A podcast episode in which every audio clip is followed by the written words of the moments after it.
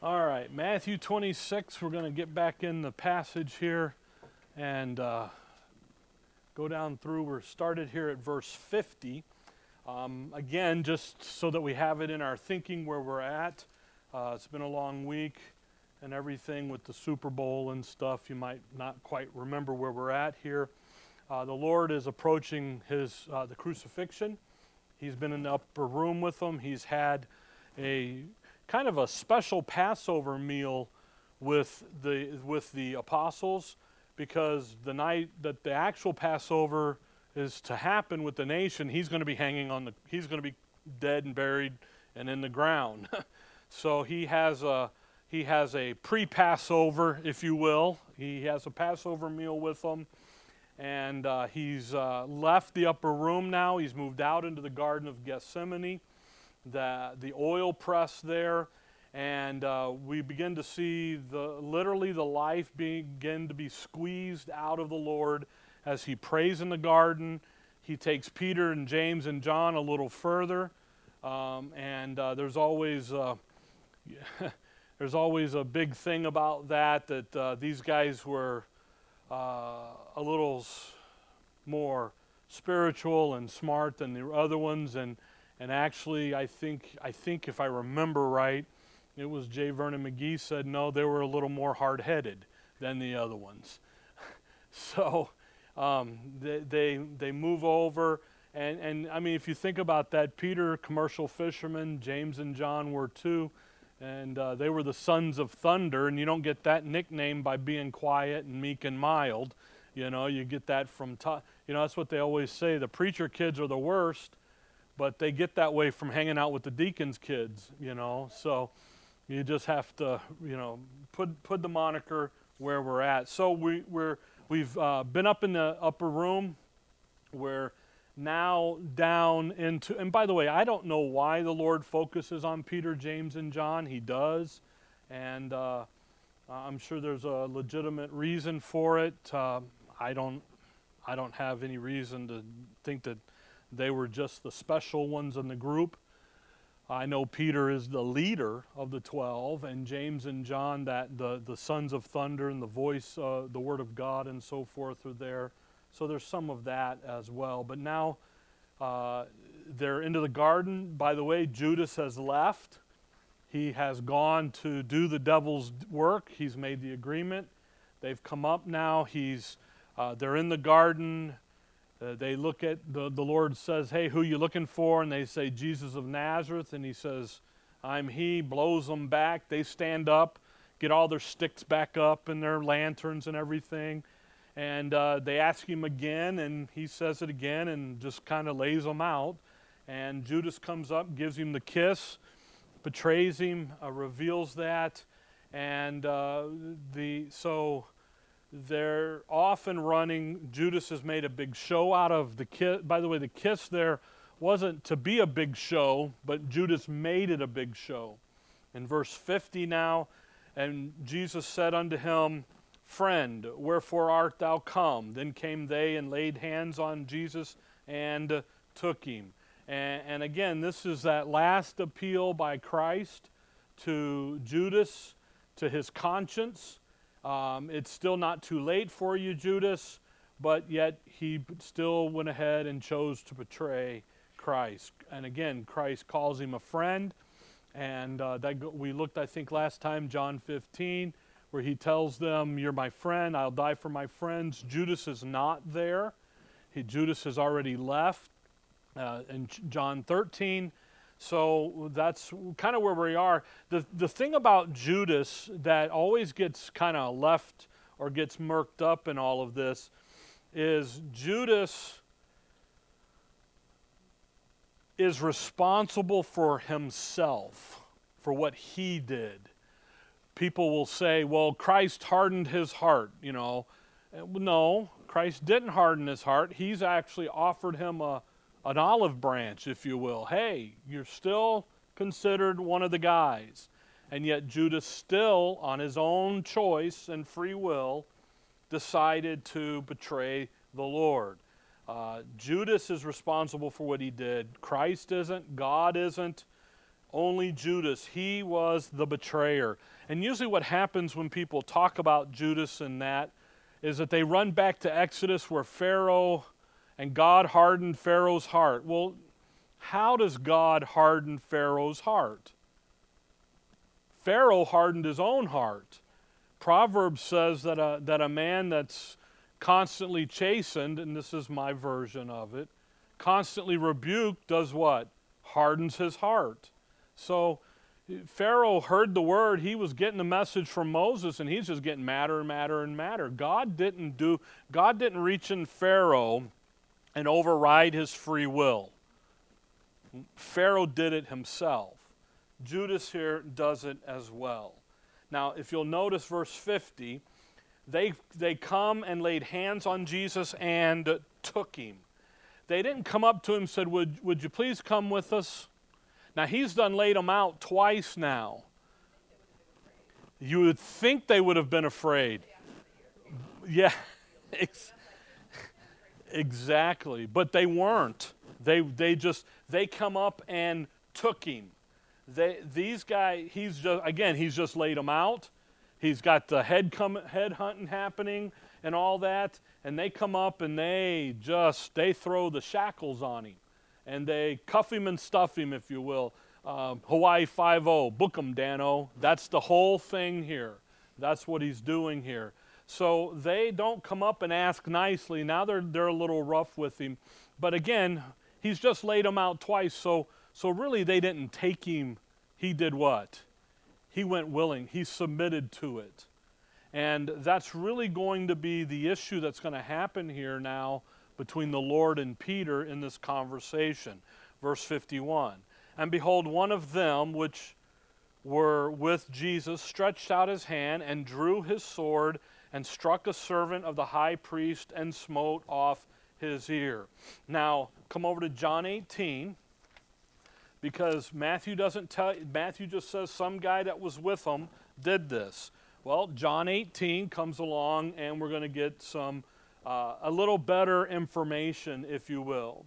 The fellow who had drawn the sword was Peter, and uh, the servant of the high priest is Malchus, John 18 and verse 10.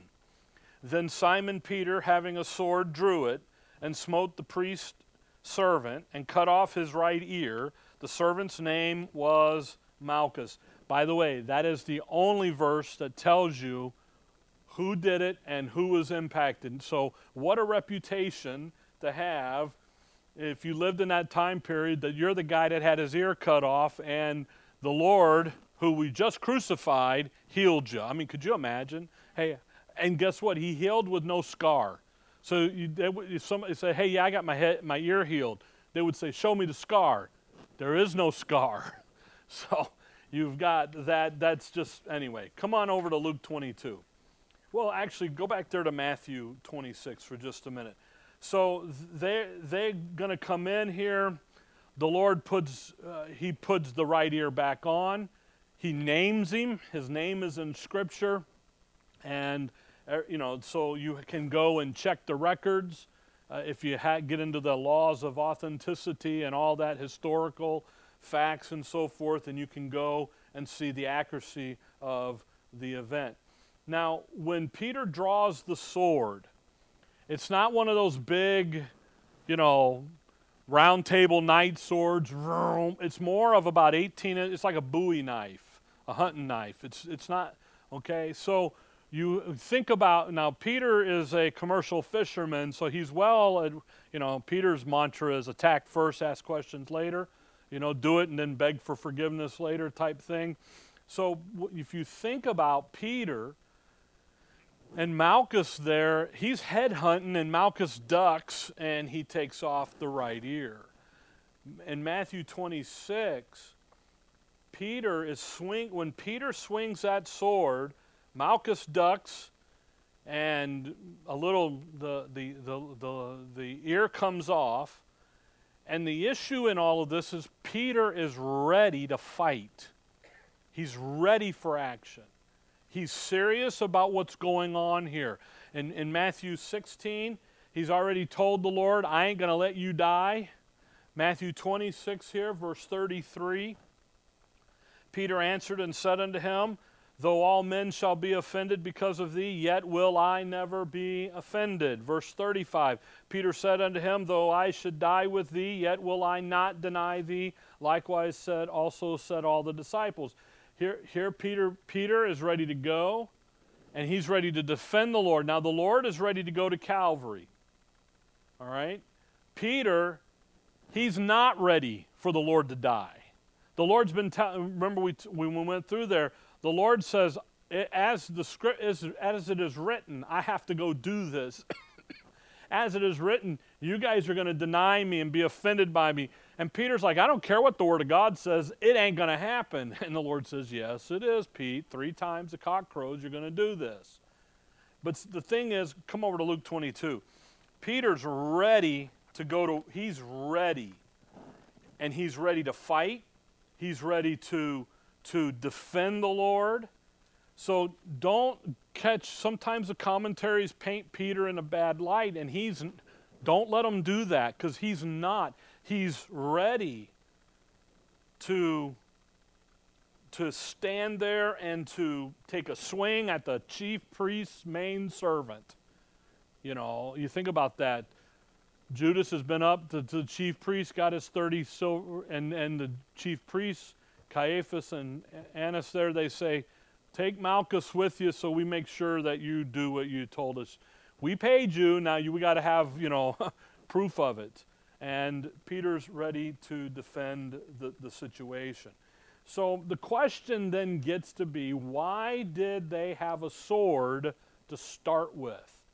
Why are they bringing a sword to uh, the meeting here. Luke 22, notice if you will, verse 35.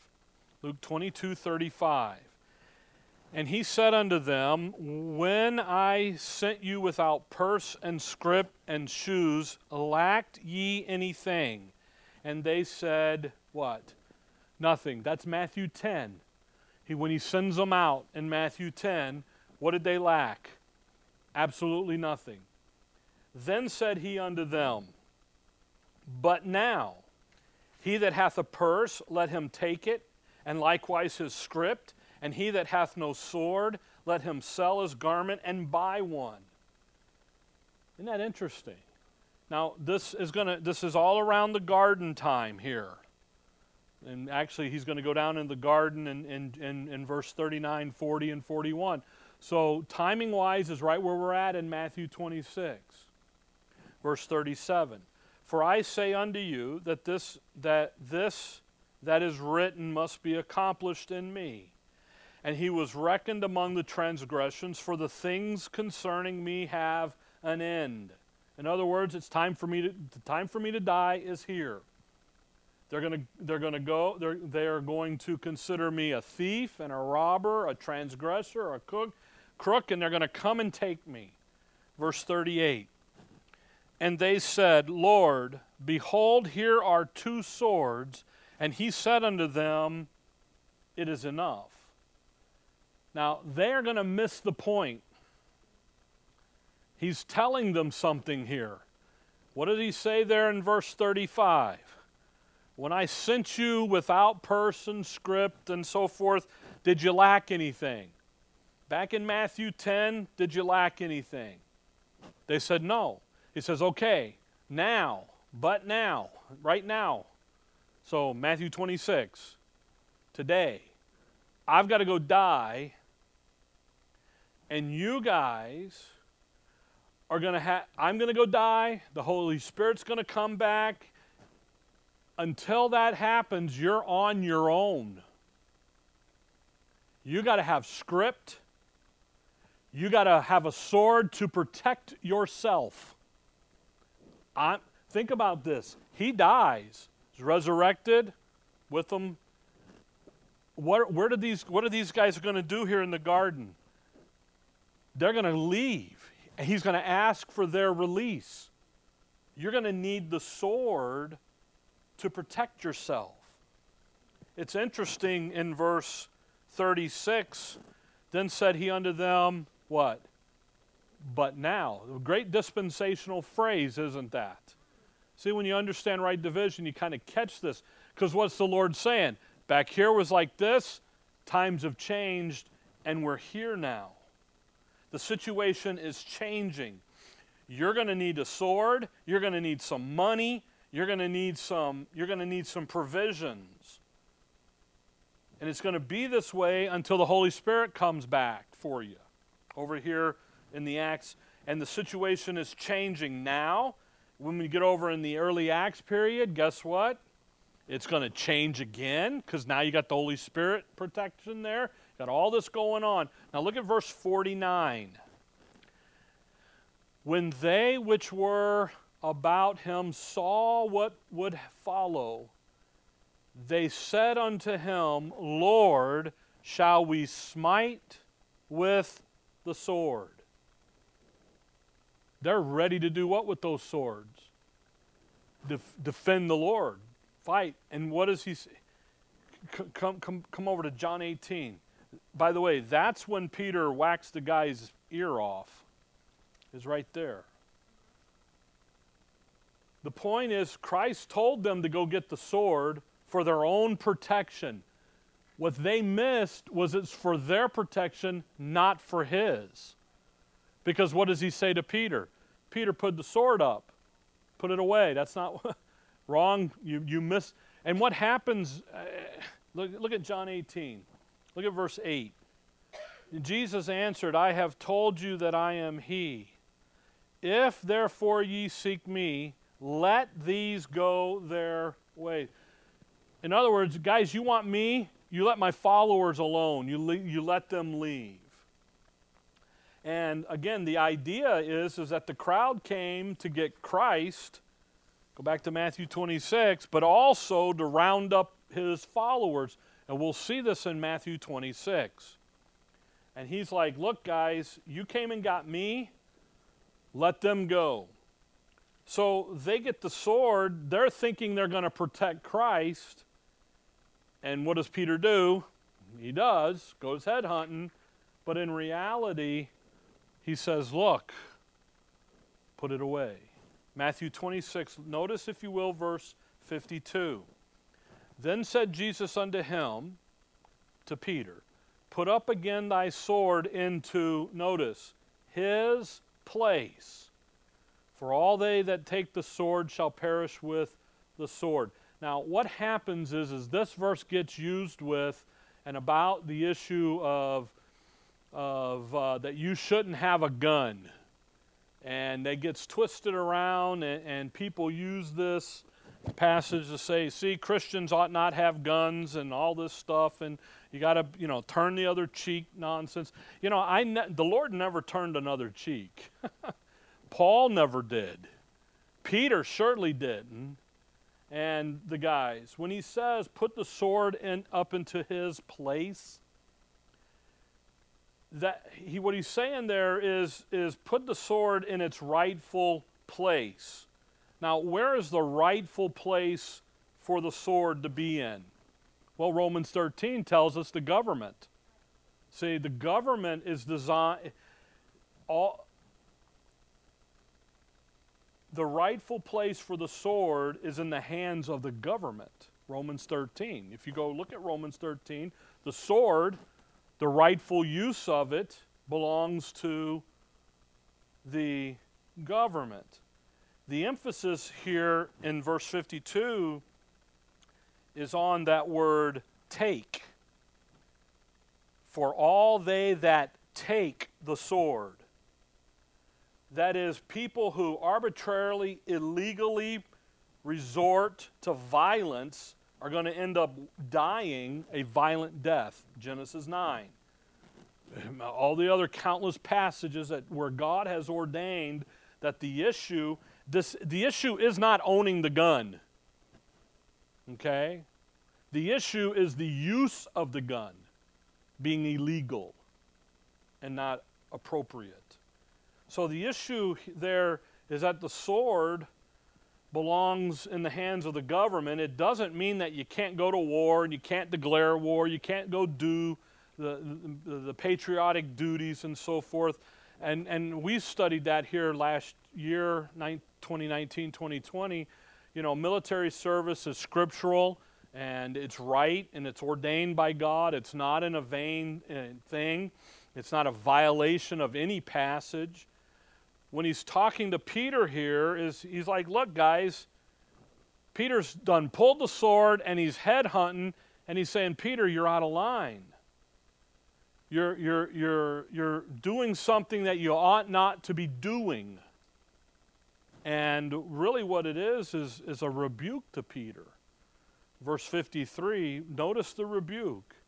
Thinkest thou that I cannot now pray to my Father, and he shall presently give me more than 12 legions of angels?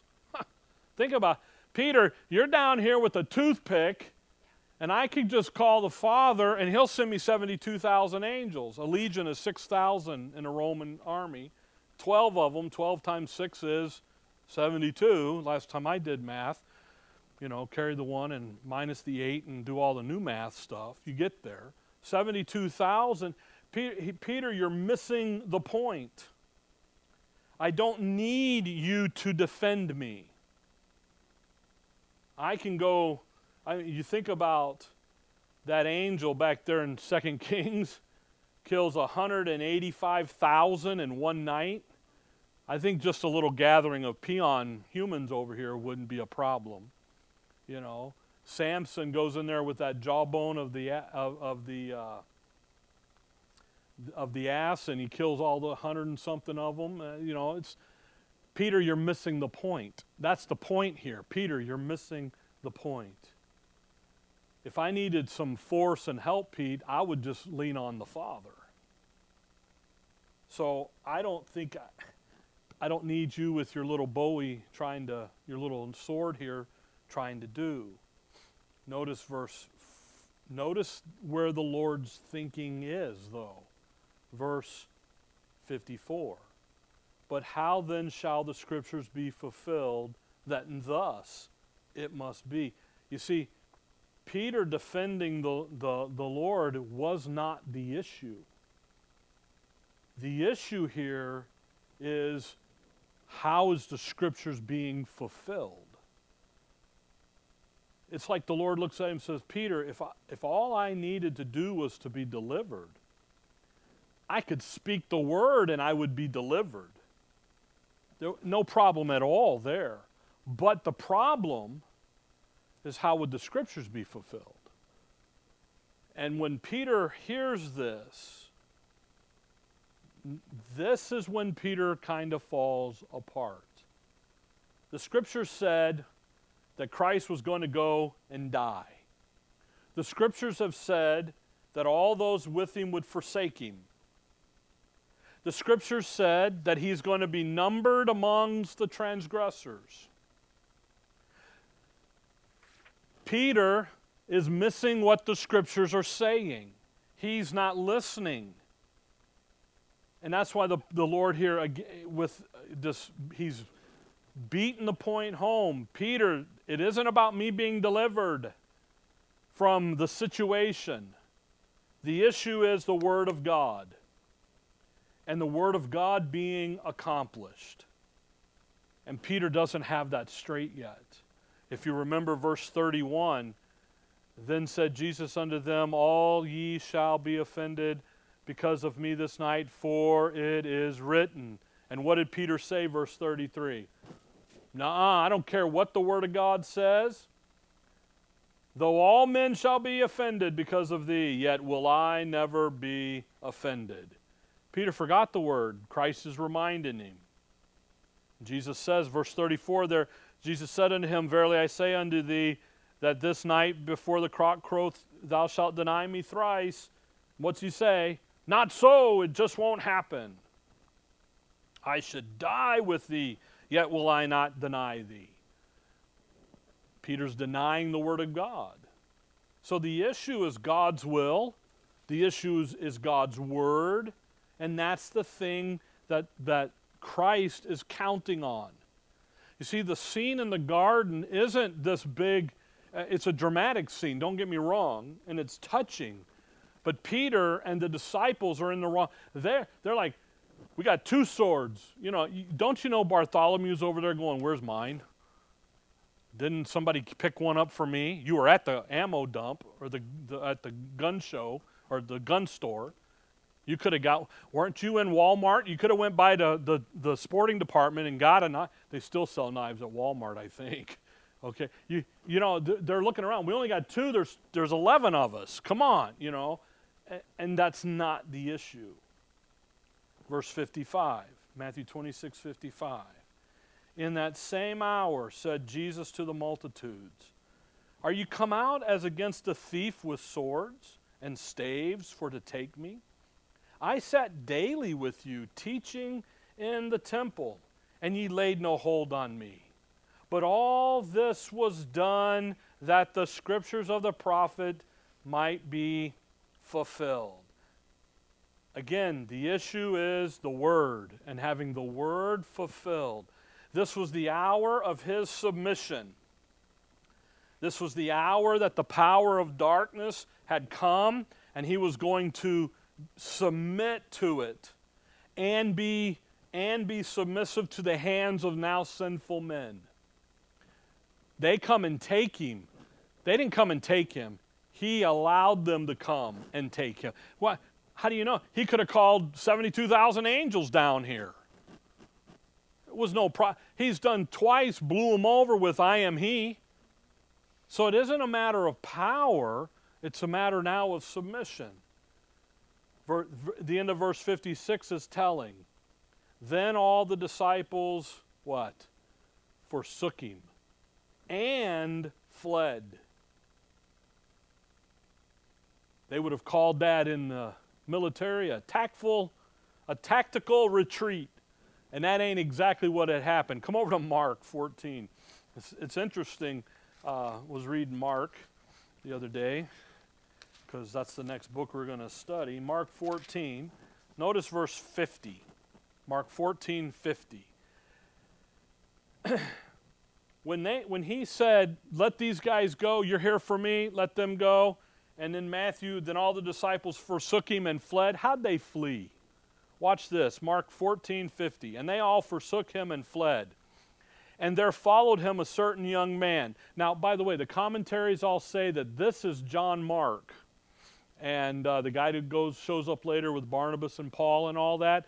How they know that, I couldn't tell you. But anyway, having a linen cloth cast about his naked body, and the young man laid hold on him. And he, uh, and the young men, sorry, laid hold on him, and he left the linen cloth and fled with them naked. From them naked. How fast did they go? Not, not too, they didn't walk away, they were running. The, the, so fast, this is where the expression about a guy losing his shirt it comes from. They're literally taking and running. Here they are, the dark of the night, the crowd's there, the crowd grabs them, started grabbing the disciples, and, and, and now John, if it is John Mark, just kind of think about this. He was not in the upper room with him. But as the crowd comes into the garden, the idea is, is that there was a great noise and rumbling, and he lived close nearby. So then, why he's naked and only has a robe on or something is because he came from home. Well, they start grabbing, and what does this guy do? He's, boom, I'm out of here. So much so, he leaves his clothes back there and he's running. Now, that's how fast these guys were running. They split out of there quick. And when you come back to Matthew 26, that's my point, I guess, in that, is that they, he, he didn't care what they, he left and what they got. He's booking. So when he says here that all the disciples forsook him and fled, they took off. Now, it says all the disciples, that includes Peter. And uh, that is something that has you, you can't miss here. He says, Peter, put up the sword. It isn't for me, it's for your own protection. I'm good to go. I could get deliverance from the Father if that was the case, but it isn't. I'm going to go surrender on purpose. I'm going to quit because this is what I came to do. Because the issue here is what God wants done. And Christ's purpose is to come and do what the Word needs to be done. They fled, they left in a hurry, they're running. And you know what Peter did? Peter ran too. After making his big boast, I'm there, I'm with you, I'm with you, I'll do this, I'll do that. And yet he turned around, and what happened? He's gone. And he, Peter has completely forgotten about the Word of God. He's disregarded uh, the Word of God. He's gone on off in his own will, his own human viewpoint and uh, he he goes out that he goes out of that garden book he's leading the way running. And uh, and you know that by the next verse in verse 57 and they that had laid hold on jesus led him away to caiaphas the high priest where the scribes and the elders were assembled. But peter followed him where? Afar off under the high priest's office and went in and sat with the servants to see the end. You see, Peter wasn't Peter wasn't with him. He was where? Afar off. They booked out, went around the corner, looked back, said, okay, it's safe. Nobody's following us. And let's watch from the distance. They see the Lord be led away, and Peter, uh, come over to John 18, or back over to John 18. Peter and uh, John are going to follow behind. Now, what's going to happen here? Look at John 18 and look at verse 15. John 18, 15. Then Simon Peter followed Jesus, and so did another disciple. That disciple was known unto the high priest, and went in with Jesus into the, into the palace of the high priest. So the other disciple was John. And they come, they get Jesus, Everybody flees and runs from the garden. But Peter and John, they kind of stay outside the gate area. There again, I can just see them, peek, you know, peeking around the corner, you know. And when the mob drags him by, Peter and John follow as they go. And they first go to Annas. If you look back up at verse 13. Uh, verse 12 Then the band and the captain and officers of the Jews took Jesus and bound him and led him away to Annas first, for he was the father in law to Caiaphas, which was the high priest that same year. First, they take him from the garden to Annas. Now, we don't know what happened with this first meeting with Annas because John is not in the room. There's no disciple in the room. Okay? So we don't know what happens there. But it's different in verse 15 when they go to Caiaphas because John knows Caiaphas and goes in. Verse 16. But Peter stood at the door where? Without. John is actually going to go in with him. Now, they forsook him in the garden. Peter and John catch up with the crowd as he goes in to Caiaphas, he, and John actually goes right in with him. But Peter, Matthew 26, 58, Peter sits outside the gates there with the servants. But he does so to see the end. You see, Peter, he just loved the Lord. He just wasn't the kind of guy who was just going to quit. He's frustrated, he's confused, He's, a, he's offended. How in the world could the Lord just give up? He's mad. He's all tore up. And he's just going to now follow the mob. And he wants to, to see what happens. Follow him to, the, to see the end. Peter just couldn't leave the Lord. And you can see that here. Verse 59 Now the chief priest and elders and all the council sought false witness against Jesus to put him to death. They get an ad hoc committee together. They get an impeachment trial. They get all of this going on. Now, you have to remember something about the Sanhedrin. That's who we're talking about here. Not everybody in the Sanhedrin went along with killing the Lord. You remember Joseph of, of, Marith, uh, of uh, Arimathea? He's the one that's going to give him the tomb to bury him. Remember Nicodemus? You know, he, he was a member, but remember John 12 over there? The, they kind of had to keep quiet or else they would get, you know, uh, today we would say they would get canceled in the cancel culture, okay? But so they had to keep quiet and so forth. So these guys are there. Now, they come together. If you look back up in Matthew 26, back up at verse 3. Then assembled together the chief priests and the scribes and the elders of the people under the palace of the high priest who was called Caiaphas, and consulted that they might take Jesus by subtlety and kill him. But they said, Not on the feast day. They, they are going to kill him, just not on the feast day. All right? So that's what they were talking about. That's when Judas makes the deal to betray him. They send the mob out to get him. They come back to Annas. We got him. We've got him. They want to kill him for political reasons. Again, remember what John, in John 11 there, what Caiaphas said. Hey, he, it's okay if that one man should die for the nation, then the whole nation perish. We don't want to lose our place up here, our politics, our economics, and all of that.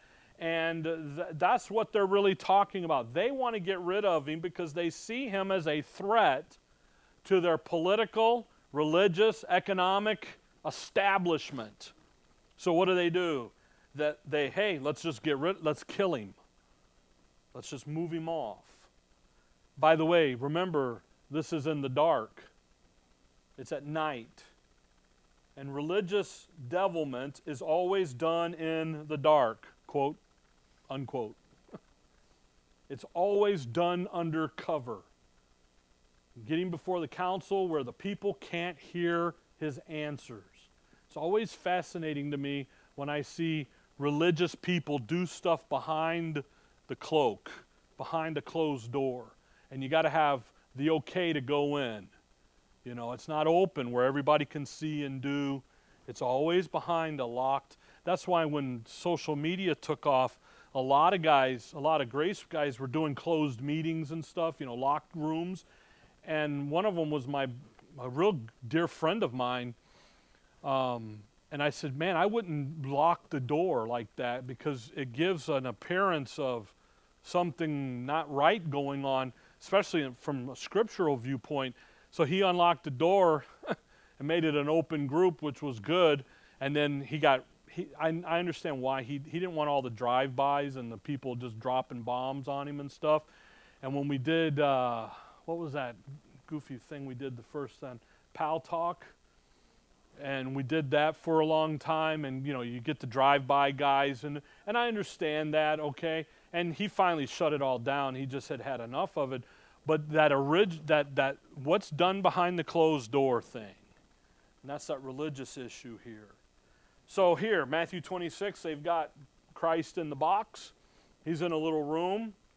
And uh, they're going to go after him. They're going to go get some false witnesses. Verse 59.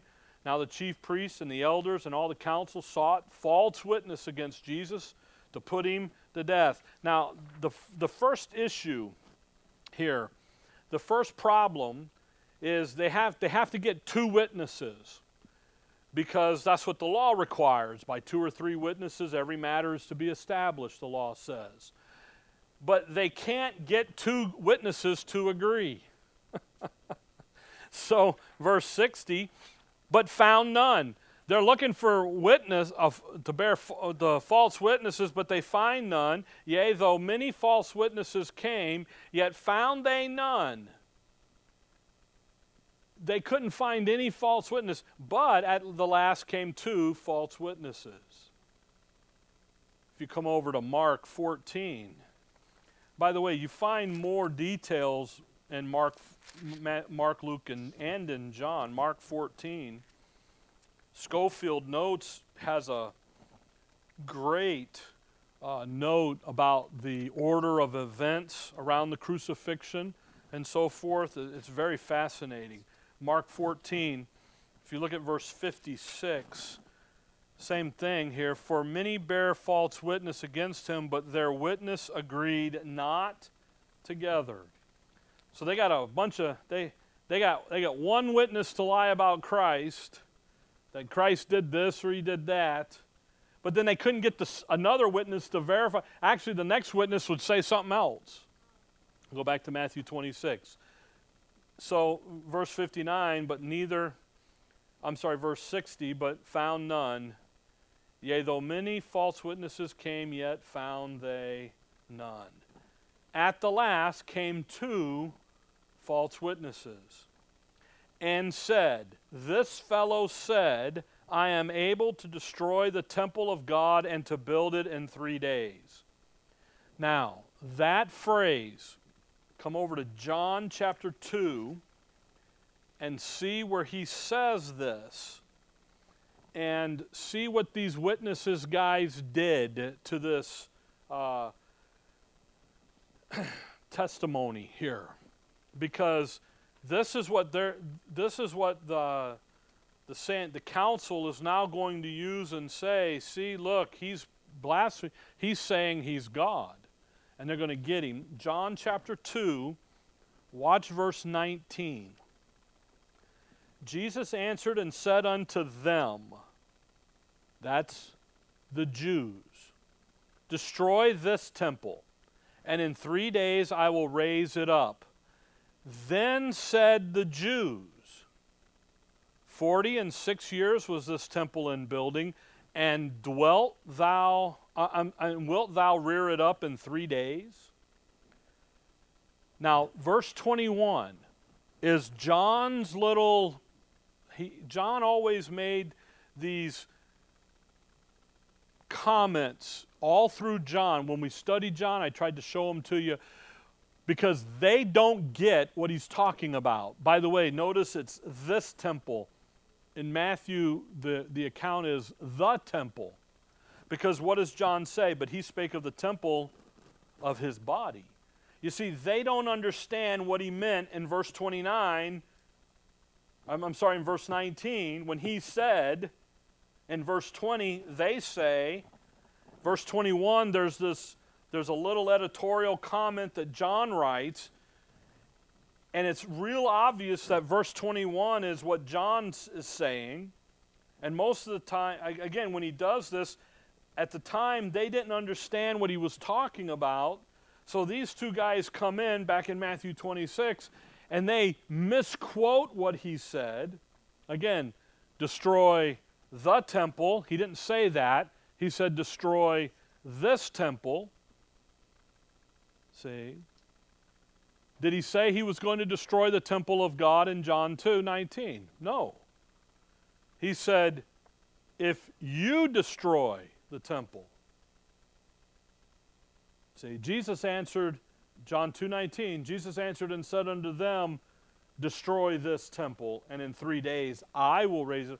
See, he's, he was talking to them. They take his doctrine and they pervert it, they twisted it, they distorted it. So back in Matthew 26, they take him. And now they're going to attack. Okay? They didn't play the whole video clip, they only played a, a portion of it, edited down, right to where they needed it to say. Okay? When I was in college, I took a, I was in a, my major was a communication major um, at, in the very beginning, and we learned how to edit uh, radio tape. You make a radio and you could cut it and I could make the you could make your you could make what was said not sound anything like what was said by just knowing right where to cut it and put it and paste it and we learned how to do that.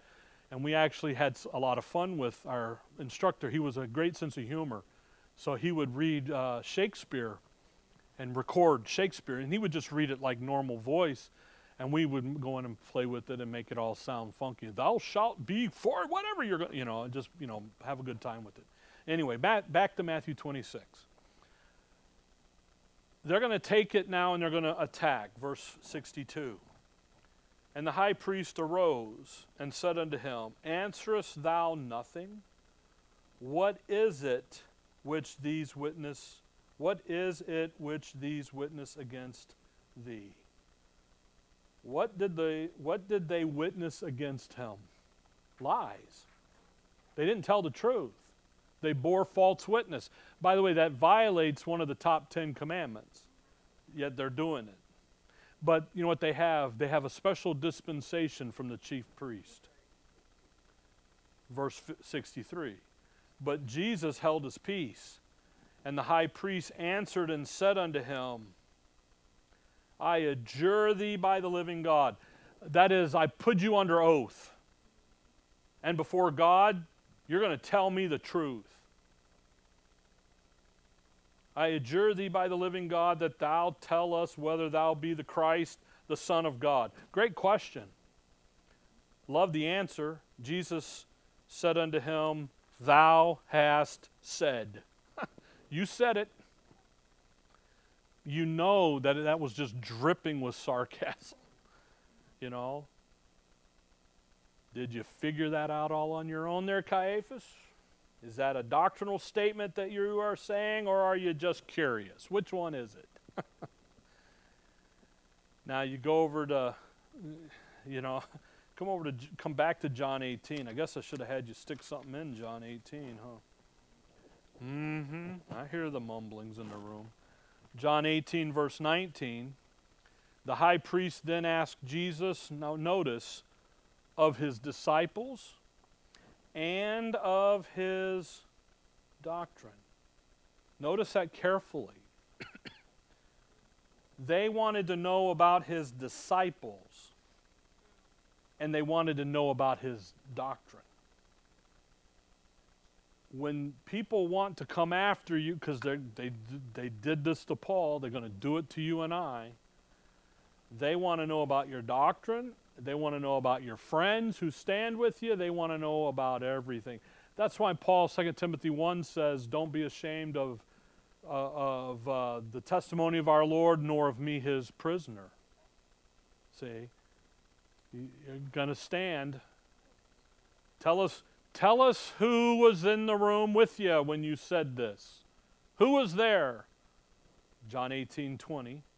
Jesus answered him, I spake openly to the world. I ever taught in the synagogue and in the temple whether the Jews always uh, whether the Jews always resort and in secret have I said nothing why ask thou me ask them which heard me what I have said unto them behold they know what I have said that you think about where the Lord is sitting. He's tied up. He's chained up, sitting in a chair in the middle of the room of his enemies. And he just gives it right back to him. He, he's basically saying, Look, I'm telling you the truth here, guys. Verse 22 And when they had thus spoken, one of the officers which stood by struck Jesus with the palm of his hand, saying, Answerest thou the high priest so? And Jesus answered him, if I have spoken evil, bear witness of the evil, but if well, why smitest thou me? Boy, what? He goes, he, that, that officer smacks him like, How dare you talk to the chief priest like that? Don't you know who he is? And the, and the Lord just says, Look, if I've done, if I've not told the truth, then let's get on with it. But if I've told the truth, why are you hitting me? What are you doing to me here? You see, there, th- that's the issue here the Lord looks at them and, and go back to Matthew 26. And that's what's happening here. And what you see in all of that is a picture of what religion does. And uh, that's what you're looking at. By the way, that's also what human nature does. When, when the ruling party says, Who you, who's on your side, try to snuff out their enemy. Matthew 26, 64. Jesus answered unto him, saith unto him, Thou hast said, Nevertheless I say unto you, Hereafter shall you see the Son of Man sitting on the right hand of power and coming in the clouds of heaven. Then the high priest rent his clothes, saying, He hath spoken blaspheme. What further need have we of witnesses? Behold, now ye have heard his blasphemy. What think ye? They answered and said, He is guilty of death. Isn't that fascinating? Now, notice the passage carefully.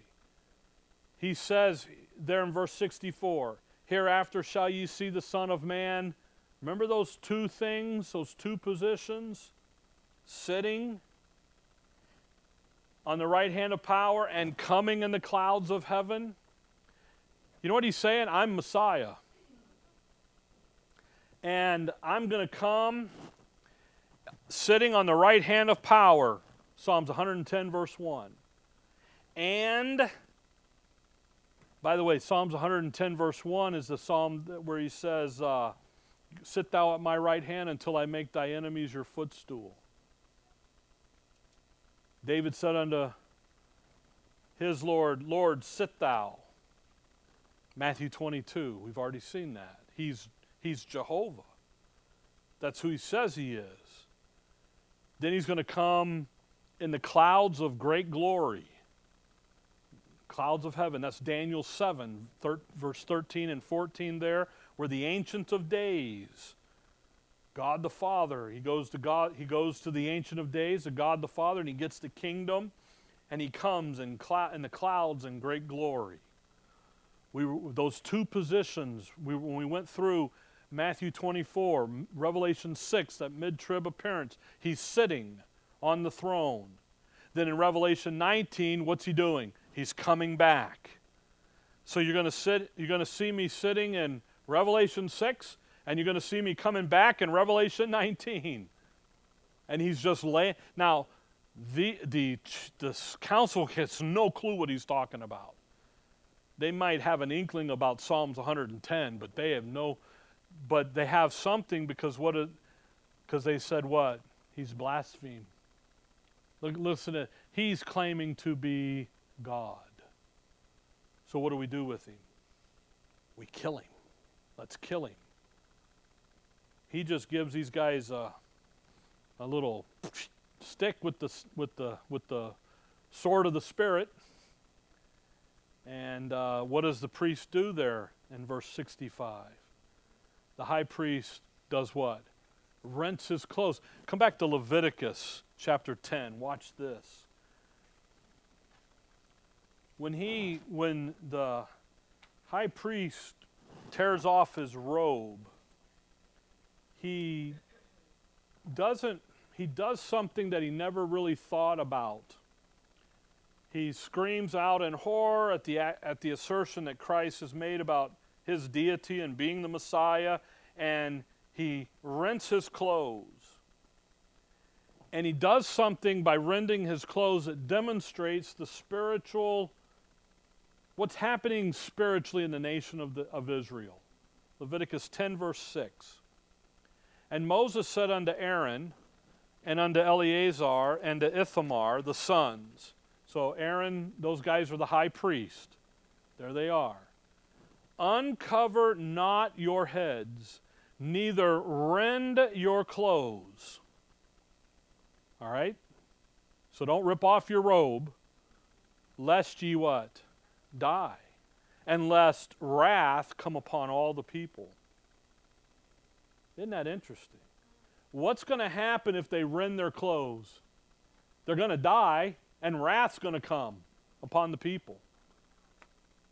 When the high priest, go back there to Matthew 26, when the high priest of the nation stood there before the Lord, he had the Lord tied up, bound,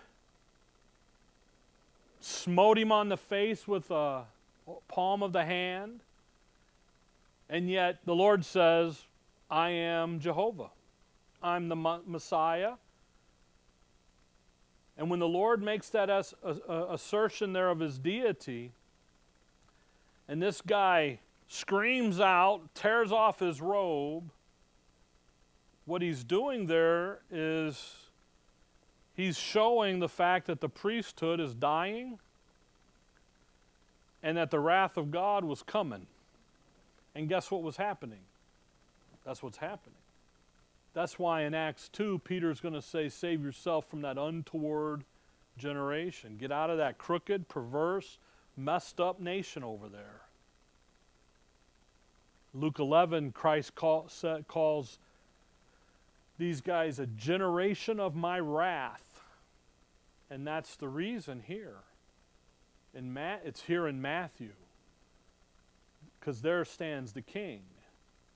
And there stands the nation rejecting him. And the result is symbolized by the rending of the robe, the clothes here. And that's the jeopardy now that because the priesthood is going to die. By the way, who is the real priest, high priest? Christ is. He, he's going to do what with the old? The old is going what? Fadeth away, and here comes the new. That old priesthood, that old system is going away, and here comes the new Hebrews, the new, the order of Melchizedek, and all that chiefly high priest, and all, and, and he's sitting right there. And it's that new priesthood that's going to pop up. By the way, in Revelation 7, there is a new priesthood that comes in. And there they are. Back to Matthew 26. A lot going on here. Matthew 26. Let's just kind of wrap up here and we'll pick up. Verse 66 What think ye? They answered and said, He is guilty of death.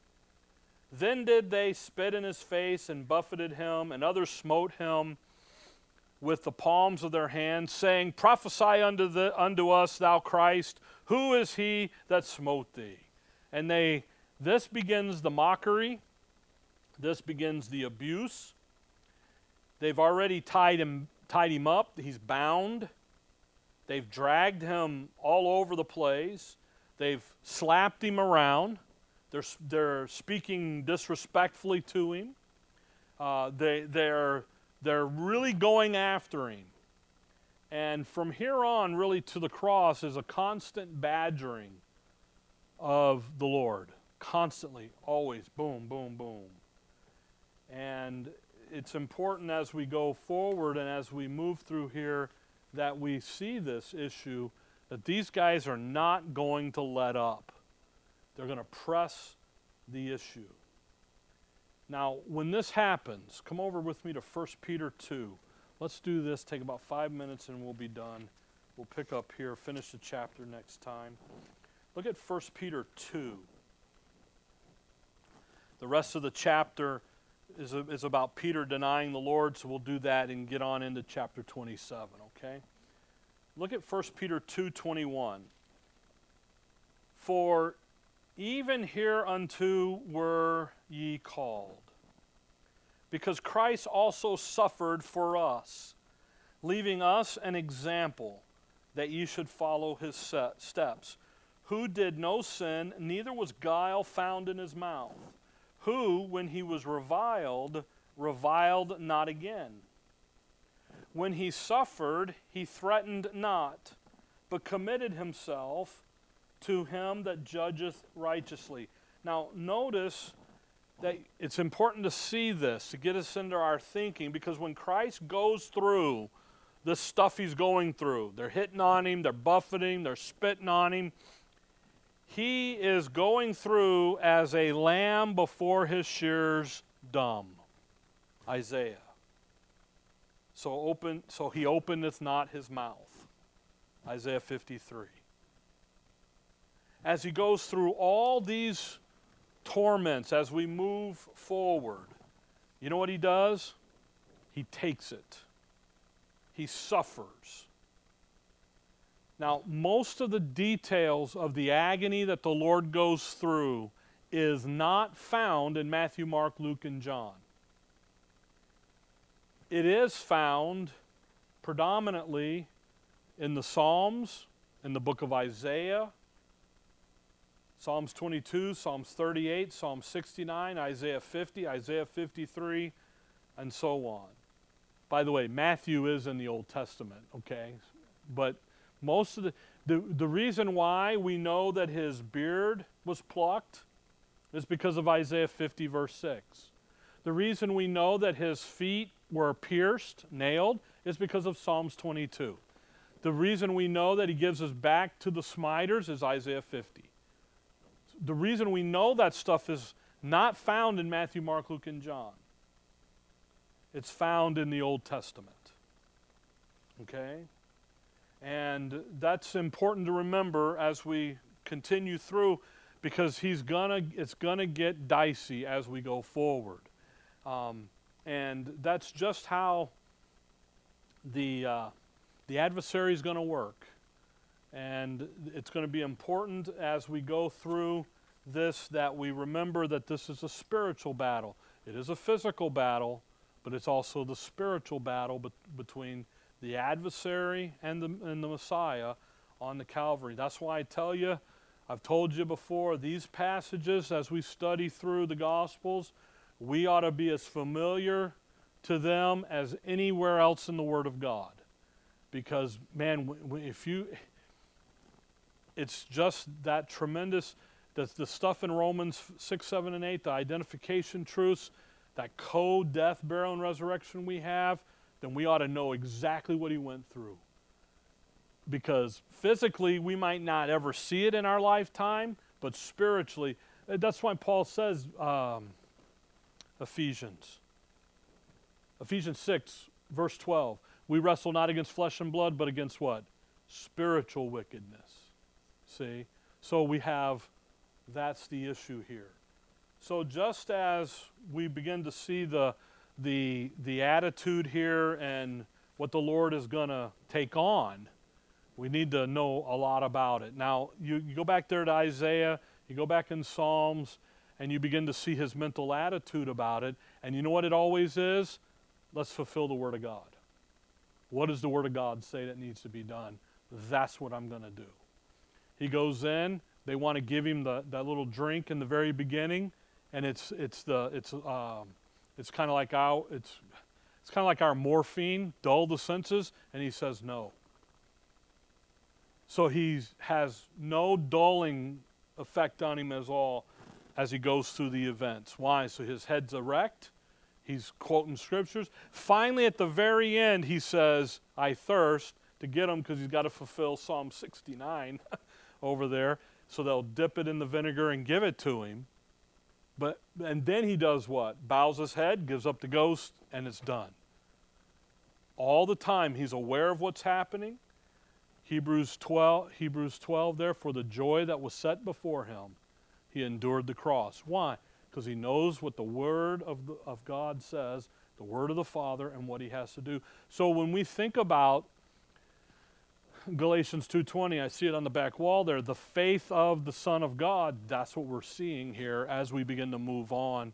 Now, next time we'll get into verse 69, we'll see Peter, some things there, move into chapter 27, where they make that final wonderful boast about his blood be on us and on our children. Kill him. We'll take the, we'll take the hit. And uh, Pilate does. Pilate caves instead of being a, a man of uh, conviction. Okay? All right. Dear Heavenly Father, we thank you for the evening. We thank you for the study, for the look here as we begin to look into the pivotal point, the crisis point uh, of all of humanity, of all of the history of humanity. And that is you're on your way to Golgotha, to Calvary, and die for the sins of your people, but also the sins of the world. In your name we pray. Amen.